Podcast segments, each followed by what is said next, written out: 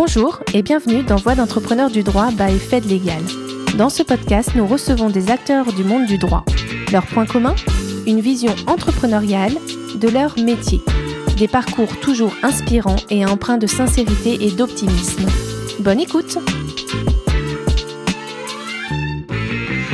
Bonjour à tous et bienvenue dans ce nouvel épisode. Et aujourd'hui, je suis donc Audrey Deliris de Fait Légal également et je reçois Clémence Depertuis, directrice juridique et RSE de Job Teaser.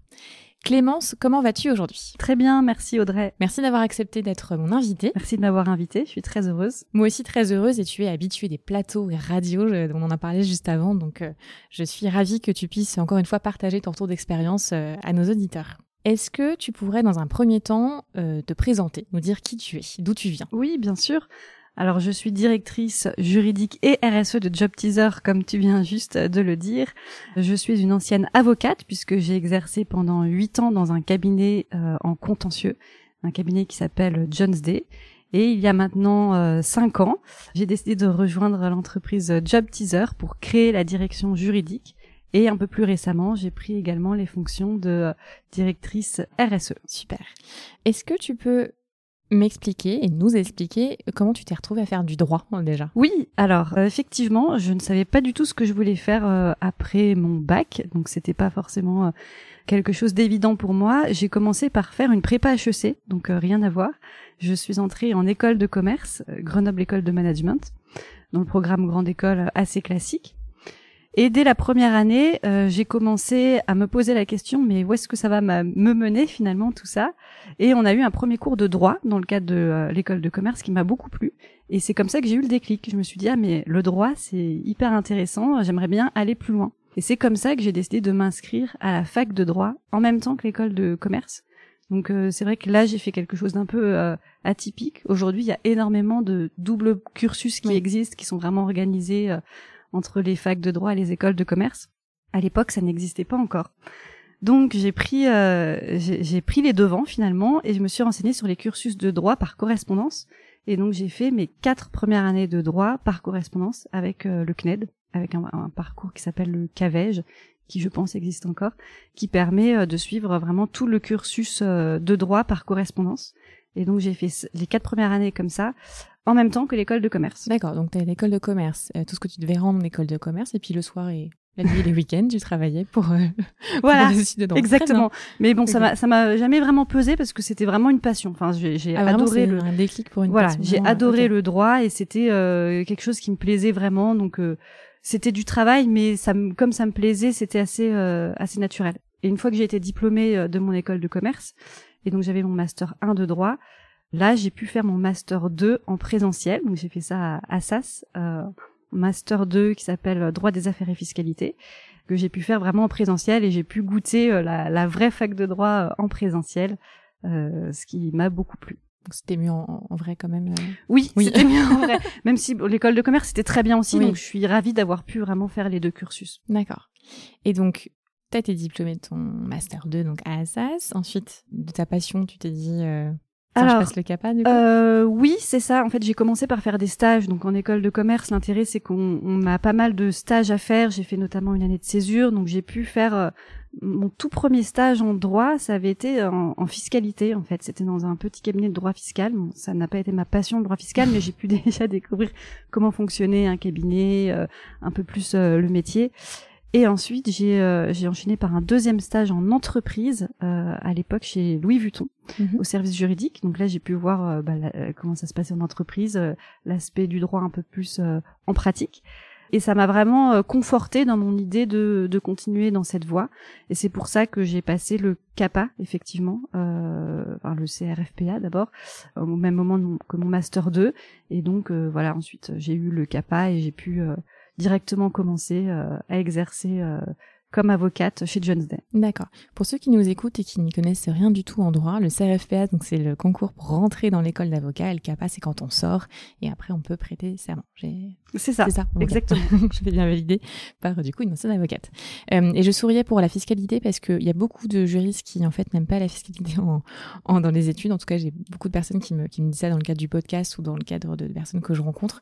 Mais heureusement, il y a des personnes qui aiment ça et on a reçu dans le podcast aussi, il y a François Guéant qui s'occupe de la Coupe du Monde enfin qui s'occupait, du coup, en tout cas, il s'en occupe encore un petit peu, la Coupe du Monde de rugby, du coup, qui aujourd'hui fait plus de la fiscalité, mais qui vient, qui vient de cette matière-là. Il y a Yannick Bouchillou, qui est directeur fiscal d'EDF, qui est venu aussi en tant qu'invité. Donc, heureusement, il y a quand même des gens qui aiment ça et qui font de belles carrières dans cette matière.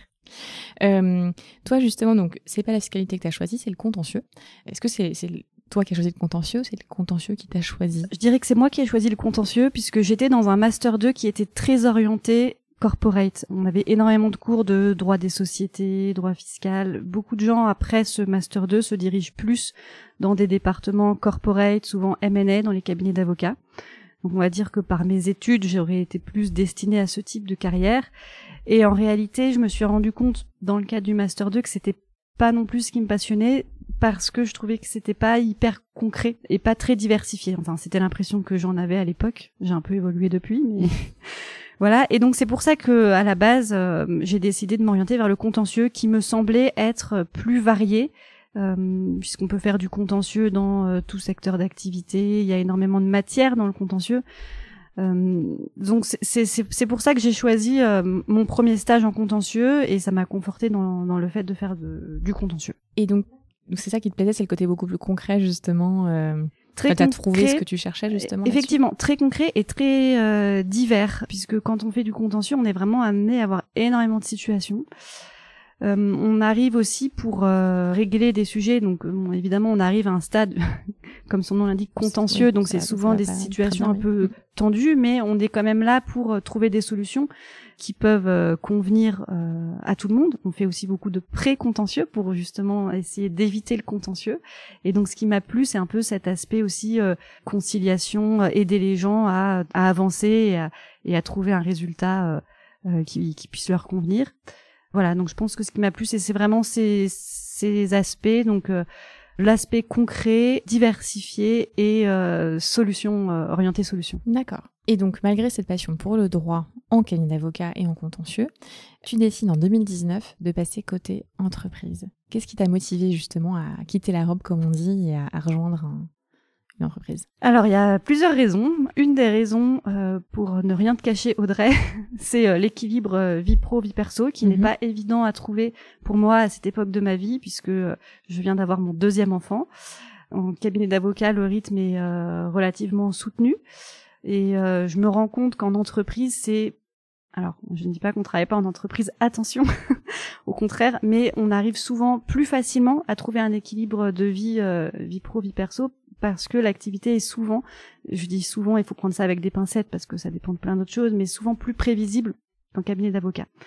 Donc il y avait ce, ce premier aspect et la deuxième chose, euh, bah, c'est pour le côté entrepreneur justement. On est dans un podcast qui s'appelle l'entrepreneur du, du, droit et c'est vraiment ça qui m'a motivé. Euh, moi, ce qui me plaisait dans le fait de rejoindre l'entreprise, c'était de rejoindre un projet, un projet d'entreprise, euh, participer pleinement à l'activité, se projeter avec mes collègues, travailler sur sur un projet. Alors que quand on est avocat, on travaille sur plein de projets évidemment, mais on intervient de façon ponctuelle euh, sur la vie de l'entreprise, sur des projets. finalement, on, on, est un peu extérieur, on donne des conseils qui sont suivis ou pas. On, on ne décide pas à la place du client, on est là comme euh, conseil externe. il y a un côté un peu frustrant parfois. On a envie, on aimerait bien être euh, celui qui décide, celui qui prend les décisions et qui qui agit pour un projet. Et donc c'est vraiment ce côté, ce côté entrepreneur qui m'a plu dans l'entreprise et qui m'a décidé à ce moment-là de ma vie de, rejoindre une entreprise. Alors tout ce que tu me dis ne m'étonne pas en tout cas, puisque beaucoup beaucoup d'avocats euh, veulent passer en entreprise pour euh, diverses raisons personnelles, professionnelles, un peu de frustration de ne pas savoir ce qui se passe aussi après, une fois que vous avez aidé les clients euh, quand vous êtes avocat. Et c'est intéressant ce que tu dis parce que justement, on pourrait penser que l'entrepreneur, c'est plutôt l'avocat qui justement est libéral, qui développe sa clientèle, alors que quand tu es salarié, tu n'es pas forcément entrepreneur. Alors je pense qu'il y a plein de postes euh, différents en entreprise et qu'il y a plein de façons différentes euh, de vivre euh, le salariat. Euh, c'est une des raisons pour lesquelles j'ai rejoint euh, la start-up, une start-up. Hein. Mm. Job Teaser, c'est une start-up. Quand je suis arrivée, il n'y avait pas du tout de direction juridique et j'ai vraiment dû tout créer. C'est ça aussi qui m'a plu dans ce poste, c'était le fait de partir de la page blanche et de, de créer tout ce qu'il fallait faire pour faire fonctionner une direction juridique. Donc un aspect très entrepreneurial. Je pense que si on rejoint une entreprise beaucoup plus grande avec une direction juridique beaucoup plus structurée sur un poste finalement beaucoup mieux défini que le mien peut-être qu'on aura moins ce côté entrepreneur. Pareil sur les cabinets d'avocats, en fonction de dans quel cabinet on exerce, de, de quelle façon. Moi, j'étais dans un cabinet d'avocats qui est un gros cabinet d'avocats, qui est un cabinet américain avec une centaine d'avocats à Paris, euh, je pense, entre 100 et 150, où finalement on rejoint des grosses équipes et euh, on est un peu, euh, même si on est bien sûr collaborateur libéral et qu'on peut avoir une clientèle personnelle à côté et avoir un côté entrepreneur, hein, on a des règles qui sont dictées bah, pour le cabinet dont je parle en partie par les États-Unis, par exemple. Voilà, on rejoint une structure qui est quand même très organisée, mhm. avec moins de marge de manœuvre, je pense qu'un plus petit cabinet où on va se retrouver à deux ou trois, et là j'imagine, je l'ai pas vécu, mais j'imagine que euh, les collaborateurs, même euh, déjà juniors, doivent euh, aider à développer la clientèle du cabinet. Mhm. Et il doit y avoir un côté beaucoup plus entrepreneurial, alors qu'on est en, cabinet. Donc voilà, je pense que ça dépend vraiment du contexte. On peut pas forcément dire il y a on est plus entrepreneur en cabinet qu'en entreprise ou l'inverse. Ça va vraiment dépendre du, du poste et du contexte. Ok.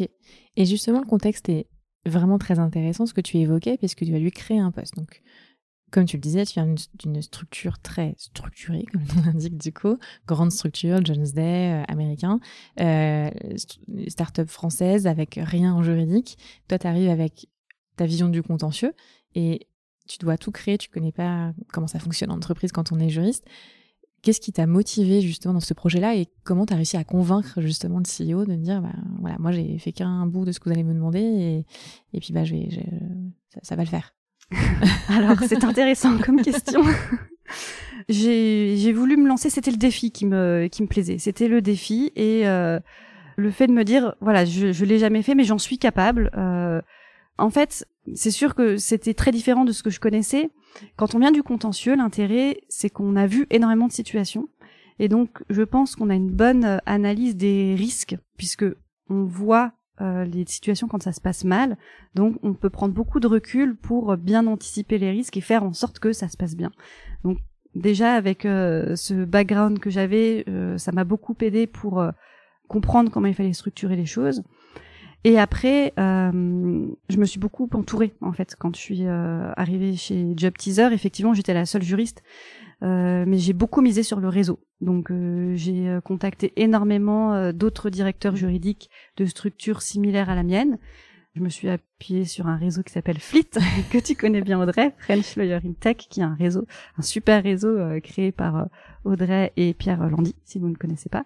Euh, Rejoignez-nous, hein, on est plus de 600 maintenant et, c'est très sympa. Voilà, et, on peut euh, rencontrer beaucoup de, de pairs donc euh, qui euh, ont les mêmes problématiques que nous. Donc voilà, ce travail de vraiment échanger pour comprendre comment les autres font dans d'autres structures, ce travail de prise de recul euh, sur ou finalement où sont mes risques et qu'est-ce qui me paraît un peu euh, pertinent à mettre en place m'ont vraiment aidé. Et pour répondre à ta question parce que je suis en train de m'éloigner qui était comment j'ai convaincu le, le, CEO de m'embaucher euh, j'ai été très transparente avec lui. Je lui ai dit que je n'y connaissais rien. Euh, mais que voilà j'avais cette bonne vision euh, d'analyse des risques que j'étais hyper motivée et, et ça l'a convaincu je me souviens qu'il m'avait dit peu après euh, m'avoir embauché qu'il m'avait pas embauché pour mon expertise juridique de ce moment-là, mais euh, plus pour mon potentiel. Et voilà, donc euh, je pense qu'on peut on peut convaincre tout le monde et on peut faire beaucoup de choses quand on a envie. Merci pour ça parce que vous ne voyez pas, moi j'ai les yeux qui brillent en tant que chasseuse de tête parce que c'est mes histoires préférées justement et quand on a justement des personnes qui ont envie de faire quelque chose et voilà, et qui ont envie et le potentiel, et surtout qu'il y a quelqu'un qui est réceptif en face, et de se dire, euh, tiens, cette personne-là, ok, elle coche pas toutes les cases, mais on va y aller parce qu'on va faire une super aventure ensemble. Euh, ça marche parce que tu es encore chez le job teaser. Bah, moi, là, je le vis en tant que chasseuse de tête, en tant qu'intermédiaire, quand tu as des personnes comme ça qui te disent, ok, bon, bah écoutez, Audrey, euh, je, je vous je vous fais confiance, voilà, je vais y arriver.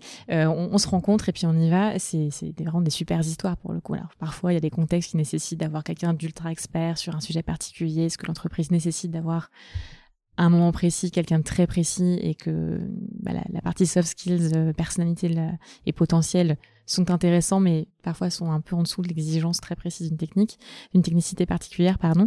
Euh, mais là, en tout cas, ce que tu racontes est formidable, en tout cas, dans le monde du recrutement, où c'est un métier très humain. Donc, euh, quand il y a des rencontres comme ça, c'est euh, absolument formidable. Justement, ce que tu dis aussi, le fait d'être transparent sur le fait de ne pas savoir faire quelque chose, moi, j'ai un retour d'expérience du coup d'une directrice juridique que j'ai passée il y a pas longtemps pour le coup, et je fais le suivi d'intégration et son N plus 1 directeur du coup. Une des choses qu'il apprécie le plus chez cette personne-là qui a rejoint euh, du coup mon client, c'est qu'elle dit quand elle sait pas faire. Et ça, justement, c'est aussi euh, preuve de, de, de, professionnalisme au fait de dire, bah voilà, ça je sais faire, ça je sais, je sais la réponse tout de suite, ou ça je ne sais pas. Par contre, je vais regarder, ou ça je ne sais pas, je, ne saurais pas faire et je vais aller me tourner vers mm. un autre expert. Euh, absolument, mais en fait, c'est euh, la qualité première d'un juriste d'entreprise pour moi. En fait, ce qu'on nous demande en tant que juriste d'entreprise, contrairement à un avocat justement où on a une vraie expertise, on est souvent spécialisé dans un domaine puisqu'on vient nous nous voir pour une question très précise et on attend, le client attend une réponse précise. Quand on est juriste d'entreprise, ce qu'on nous demande, c'est euh, de savoir comment gérer une situation, pas de connaître la réponse. Donc moi, quand j'ai une question, soit je connais la réponse, donc c'est très simple, soit je ne connais pas la réponse, mais j'arrive à jauger l'importance euh, pour l'entreprise. Donc, euh, est-ce qu'il y a un vrai risque associé? Est-ce que j'ai besoin de consulter un expert sur cette question ou non?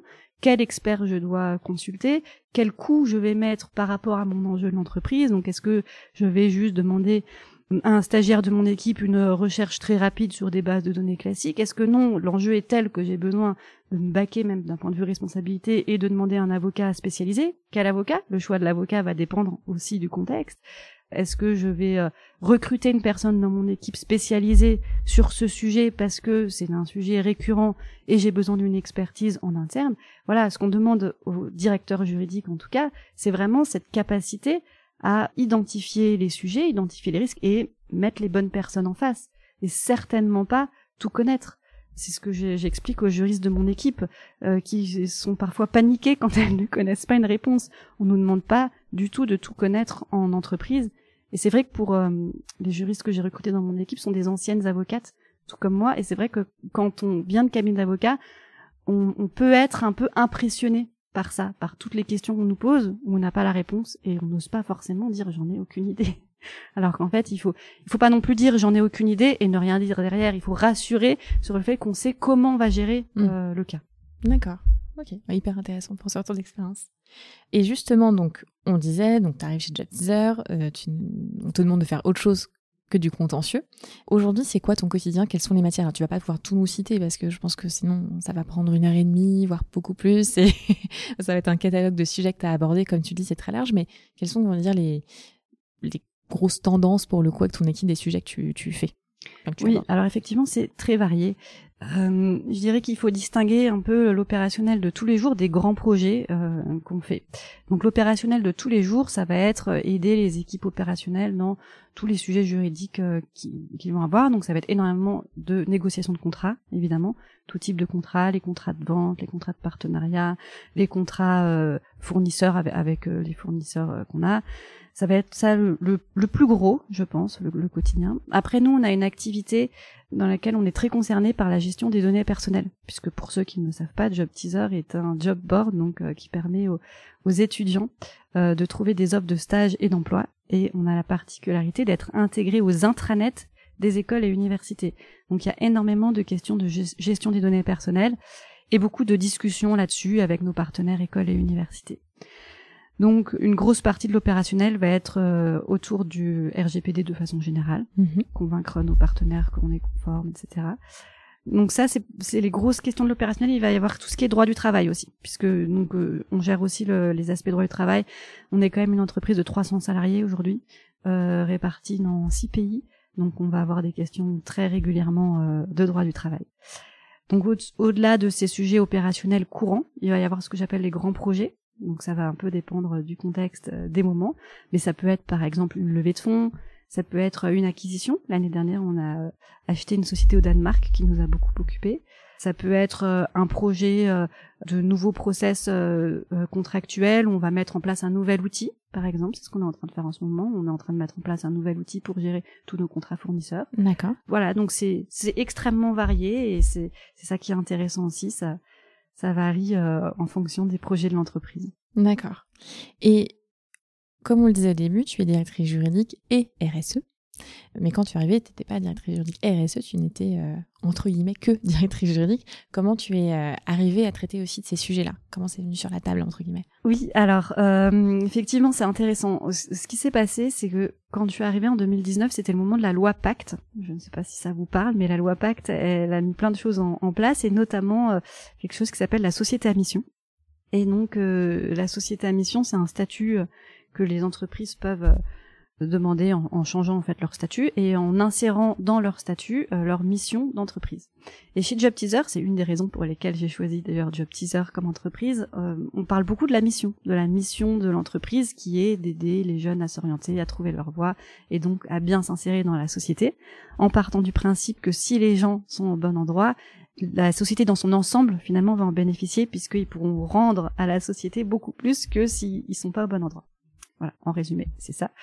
Et donc, quand j'ai vu euh, ce statut juridique de société à mission, j'ai trouvé ça hyper intéressant et pertinent euh, pour Job Teaser. Donc, euh, c'est comme ça que finalement, petit à petit, je suis arrivée sur la RSE. On, on a commencé par travailler sur ce projet de devenir société à mission.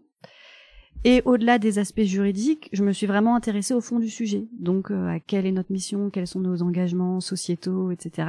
Et euh, de fil en aiguille, ce projet m'a amené sur la RSE au sens plus global, notamment parce qu'on était beaucoup challengés en interne par nos collaborateurs sur ah bah c'est super euh, la mission, les engagements sociétaux, on a un comité de mission qui parle de tout ça, mais mais où on en est sur l'environnement, mais qu'est-ce qu'on fait sur l'égalité homme-femme, des sujets qui n'avaient rien à voir.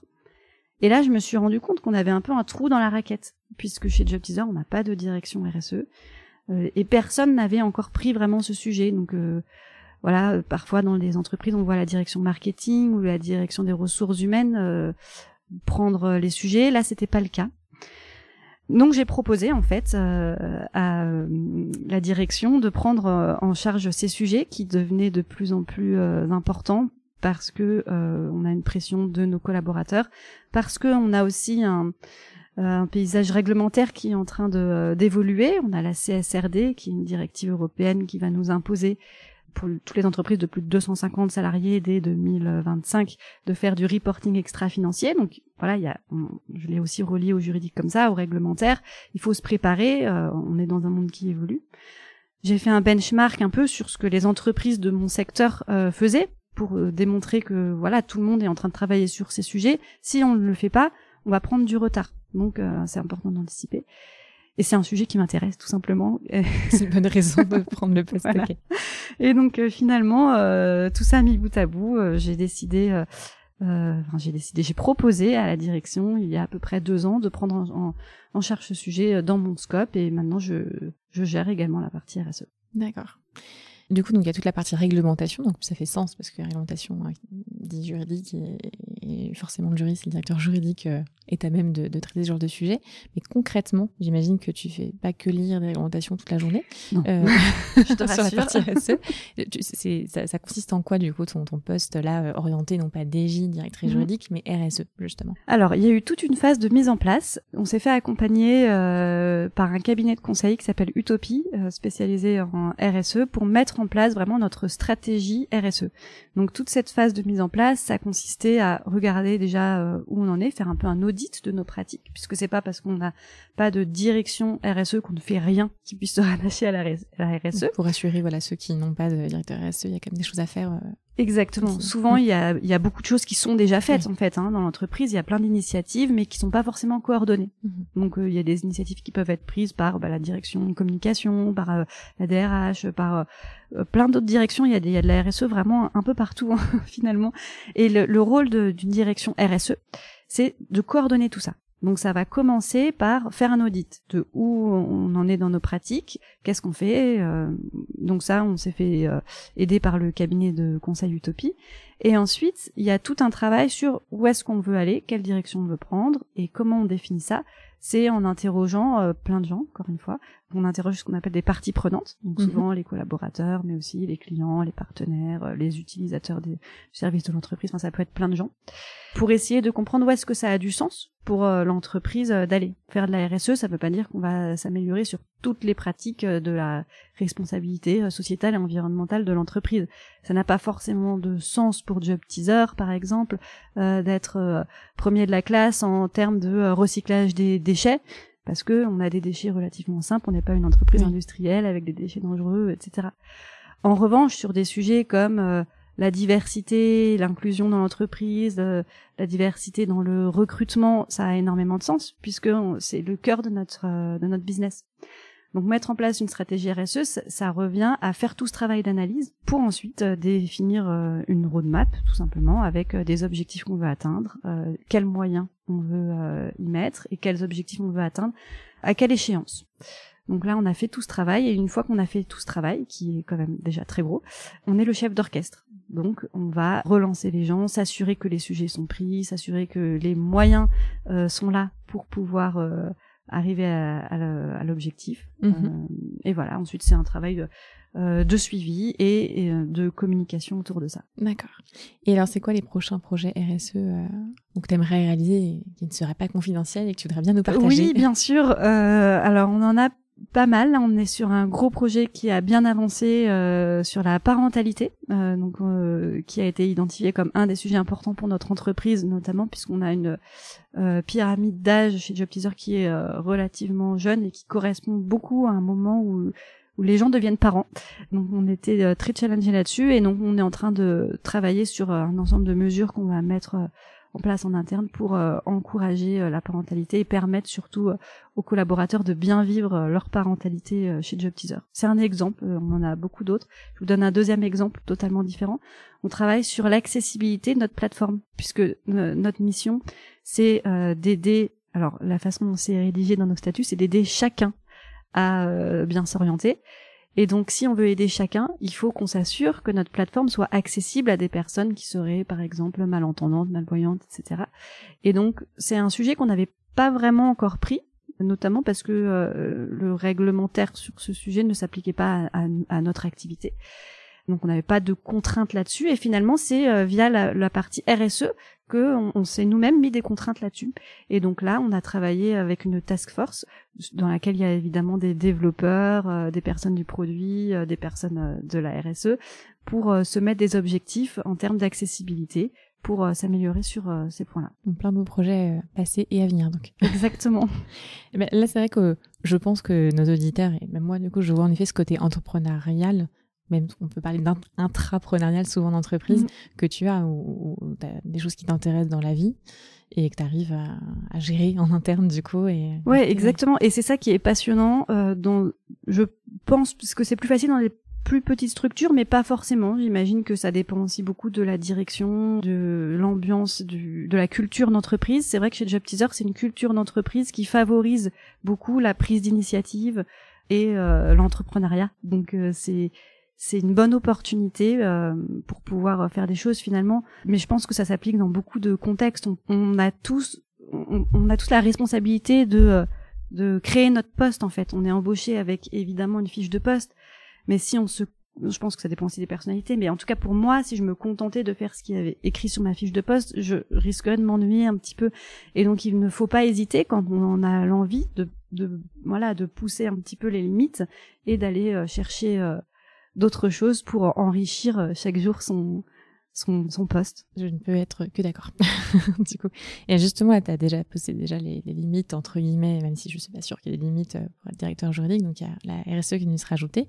Est-ce que tu as d'autres envies euh, de matière que tu aimerais euh, te voir rajouter euh, voilà, c'est un message à faire passer à ta direction, c'est maintenant. Alors aujourd'hui, je pense que je suis déjà je ne m'ennuie pas du tout. en fait, voilà, je ne m'ennuie pas du tout. J'ai pas une idée particulière. C'est plus des projets en fait qui arrivent, que je saisis. C'est beaucoup une question de d'opportunité en fait. Voilà, euh, quand il y a des opportunités et que j'arrive à, à, trouver euh, de l'intérêt, j'y vais. Mais voilà, je me dis pas, j'ai absolument envie demain de rajouter euh, le droit fiscal, pour rebondir sur ce qu'on disait tout à l'heure. Voilà. Ok.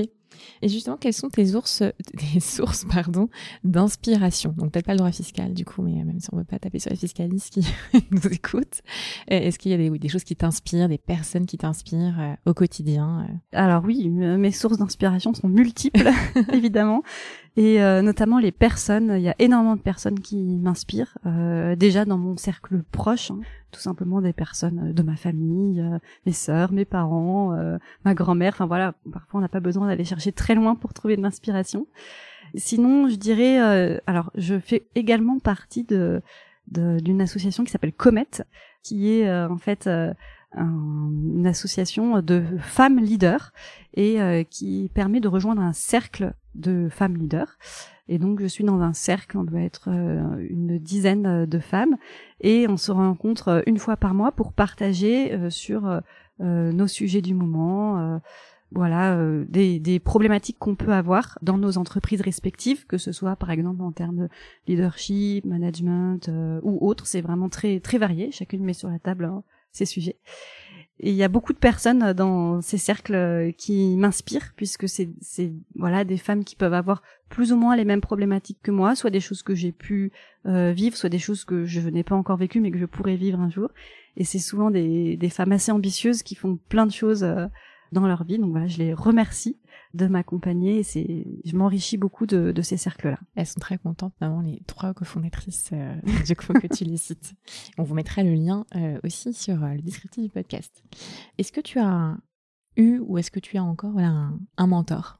Ou une mentor d'ailleurs Alors, je j'ai pas un ou une mentor. Euh, J'en ai plusieurs en fait. Euh, j'ai des personnes un peu référentes que je vais appeler euh, quand j'ai des sujets particuliers. Donc, je pense à euh, d'autres directeurs euh, juridiques de start-up. Il y en a peut-être trois ou quatre de qui je suis assez proche et on a vraiment des problématiques similaires. Et je pense que c'est réciproque. D'ailleurs, en fait, on, on est mentors l'une de l'autre. on s'appelle vraiment quand on a besoin de conseils sur des sujets ou d'un regard extérieur. C'est très précieux d'avoir ça. Après, je me suis fait accompagner également par Pierre Landy, quand j'ai pris mon poste parce que voilà c'est euh, Pierre Landy euh, c'est une personne qui a beaucoup d'expérience euh, qui est mentor en fait pour les directeurs juridiques donc c'est son métier et qui a beaucoup d'expérience et ça permet vraiment de prendre du recul et d'avoir un regard extérieur. Donc j'ai fait ça au début pour pour m'accompagner ça m'a été assez utile. Et on vous mettra aussi les, coordonnées de Pierre du coup et en effet t'en parlais avec Pierre aussi j'ai la chance de travailler sur le Fleet Network qu'on a cofondé ensemble et si vous ne connaissez pas Pierre déjà je m'en étonne et en plus il faut absolument que vous rencontriez. Voilà est-ce que toi-même, tu aurais des conseils à donner à un avocat ou à un juriste qui débute au début de sa carrière? Toi, tu te revois euh, quand tu as, été diplômé. Est-ce qu'il y a un conseil que tu aurais aimé euh, qu'on te donne ou d'ailleurs qu'on t'a donné et qui t'a servi? Oui. Alors, mon conseil principal, euh, c'est d'y croire et de vraiment savoir que vous êtes capable de faire plein de choses. Vraiment, ça, c'est le plus important. Et je pense que c'est un conseil qu'on donne beaucoup à des entrepreneurs quand on est entrepreneur, on nous dit très souvent mais c'est pas possible, tu ne vas pas y arriver. Euh. C'est très décourageant. En tant que très jeune euh, juriste ou avocat, ça peut être très décourageant parfois. Moi, je me souviens de ma première audience quand j'étais avocate. C'est vraiment impressionnant. On arrive dans une salle d'audience en robe, c'est la première fois. Il y a plein de règles qui ne sont écrites nulle part, dont personne ne nous, ne nous parle jamais. Et on arrive, on a l'impression qu'on est censé tout connaître des choses toutes bêtes comme euh, où est assis le greffier, est-ce que je vais m'annoncer au greffier, est-ce que j'attends qu'on m'appelle, dans quel ordre les dossiers vont être appelés. Euh. et c'est vraiment, on, se sent un peu euh, misérable et on peut rapidement se dire je suis nul, je ne connais rien, donc non. C'est normal d'avoir ce genre de sentiment dans les premières années. Il ne faut surtout pas se laisser impressionner en fait et écouter les personnes qui qui vous explique que euh, vous faites pas les choses comme il faut, que euh, c'est pas bien. Enfin voilà, moi c'est quelque chose qui m'a assez marqué hein, au début en cabinet d'avocat. C'est forcément euh, des personnes qui ont 15 ans de métier, c'est facile pour elles de, de, dire ça à des jeunes et malheureusement c'est un milieu encore parfois un peu archaïque le, la justice de façon générale et voilà moi j'ai déjà reçu quand j'étais très jeune des remarques inappropriées de certains auxiliaires de justice au tribunal ou au cabinet et en fait, c'est il faut juste euh, ne pas écouter parce que vous en êtes capable et en fait, on est capable de, tout faire. Donc voilà, mon premier conseil, c'est croire en soi, ne pas se décourager. Et mon deuxième conseil, c'est de rester curieux, d'être curieux et de rester curieux tout au long de sa vie, puisque c'est ça qui permet d'ouvrir des opportunités et c'est ça qui vous permettra d'être un bon euh, un bon professionnel. un juriste ne peut pas être un bon juriste s'il s'intéresse pas aux gens et au métier. On est là pour euh, aider des personnes, pour aider euh, à résoudre des problématiques. Il faut comprendre vraiment quelle est la problématique de la personne. Donc il faut, être curieux, il faut écouter activement pour pouvoir être pertinent. Merci pour ces bons conseils. Et Là, je suis en face de toi, donc je vois. Et si vous allez, si vous écoutez jusqu'au bout, ce que je vous encourage à, faire du coup ce podcast, vous entendez et vous entendrez l'enthousiasme de Clémence. Donc, moi, en tout cas, j'ai l'impression que tu es très heureuse de ce changement aussi de, passage, en tout cas, de cabinet à entreprise. Donc, ça valait le coup. Oui, absolument. moi, je reviendrai pas du tout en arrière. Je suis très, très heureuse du, changement, oui. Et donc, qu'est-ce que tu donnerais comme conseil euh, à justement un avocat qui se dit est-ce que c'est pour moi l'entreprise? Est-ce que j'ai vraiment envie? Voilà, qu'est-ce qu'il doit se poser comme question, cet euh, avocat qui... Alors, il, faut se poser la question parce qu'effectivement, moi, je suis très contente et je reviendrai pas en arrière. Je connais des gens pour qui c'est pas le cas. Hein. La, plupart des gens qui sont passés en, tant que juristes sont contents. Hein, Dans mon entourage, je dirais 98% des gens, mais n'empêche que je connais quand même de rares personnes euh, qui ont, c'est très rare, mais j'en connais qui ont fait le chemin inverse, c'est-à-dire qui sont partis en, en entreprise et qui finalement se sont rendus compte que c'était pas pour elles et sont repartis en cabinet. Assez rapidement en général. Oui. Aussi, oui. Hein. Mm bon sachant que c'est pas grave hein c'est pas grave voilà une, façon bah d'ailleurs c'est peut-être bon, le premier élément de ma réponse c'est peut-être ça c'est pas grave si on a un doute on peut tester et on peut toujours revenir donc oui il mm. faut se poser des questions parfois dans la vie il faut aussi tester si ça va pas on voilà on peut revenir en arrière mais sinon donc les questions qu'il faut euh, qu'il faut se poser alors déjà euh, une, une, première euh, fausse idée que certains peuvent penser, on travaille beaucoup en entreprise. Il y a beaucoup d'avocats, euh, j'en parlais tout à l'heure, c'est difficile parfois pour un avocat de trouver un équilibre de vie, on a souvent beaucoup de travail et on pense que euh, on, va aller en entreprise, ça va être beaucoup plus cool. Ça, c'est une fausse idée. Vraiment, on travaille énormément, beaucoup en entreprise. On, on travaille différemment. Donc c'est vrai que par exemple sur l'équilibre vie pro vie perso, moi ça m'arrive beaucoup moins de travailler le week-end et le soir qu'avant, mais mes journées sont très très très chargées. Donc ça, c'est la première chose à faire. Donc si c'est pour avoir une vie cool, euh, non, c'est une n'y allez pas. N'y allez pas. Et après, euh, bah, la question, c'est euh, c'est un peu ce que je disais tout à l'heure. C'est pas le même métier. L'avocat, c'est un, métier vraiment euh, d'expertise, de conseil euh, externe. Si on a envie de, si on adore rédiger des thèses en droit ou lire toute la jurisprudence sur des questions, bah restez en cabinet en fait, parce que vous serez triste en, en entreprise personne ne, lit, ne lira ce que vous avez écrit, personne ne regardera, et vous n'aurez même pas le temps de faire ces recherches approfondies. Donc voilà, si on a vraiment, si on est un, plus un expert et qu'on aime vraiment euh, le, droit profondément pour le droit, je pense qu'il faut rester en cabinet. Si on a un côté beaucoup plus opérationnel et envie de peut-être plus de variété et et de régler des, des, problèmes en entreprise, on est tout le temps en train de régler des problèmes. Les gens viennent nous voir avec des problèmes et ils veulent une solution. Donc il faut pas leur répondre bon bah voilà la loi dit ça débrouille-toi. Non non. En fait il s'en fiche euh, l'interlocuteur de ce que la loi a dit. Il veut euh, il, veut une solution. Donc euh, c'est quand même une façon de de penser particulière. Et il faut avoir euh, faut avoir envie de ça. Merci en tout cas pour pour ce retour d'expérience transparent sans, sans, faux semblant pour le coup et, et très enthousiaste aussi. Est-ce que tu aurais un, un, dernier mot pour nos auditeurs? Alors, euh, je, vais me répéter, mais croyez en vous, rien n'est impossible. Euh, voilà, et, et, et foncez. Parfait. Merci beaucoup pour, euh, pour ce dernier mot. Merci pour ton temps. Du coup, et ce retour d'expérience formidable, Clémence. J'espère que tu as passé un bon moment. Oui, bah merci beaucoup pour l'invitation. Euh, c'était euh, super. Merci Audrey. Merci à toi Clémence et merci à tous de nous avoir écoutés. Je vous dis à très bientôt pour un nouvel épisode de l'entrepreneur du droit by Fed Legal. À bientôt. Merci pour votre écoute. Nous espérons que ce temps de partage vous a plu. Abonnez-vous pour plus d'histoires professionnelles et de témoignages enrichissants. Suivez-nous sur LinkedIn et retrouvez nos offres d'emploi sur notre site carrière fed-group.fr.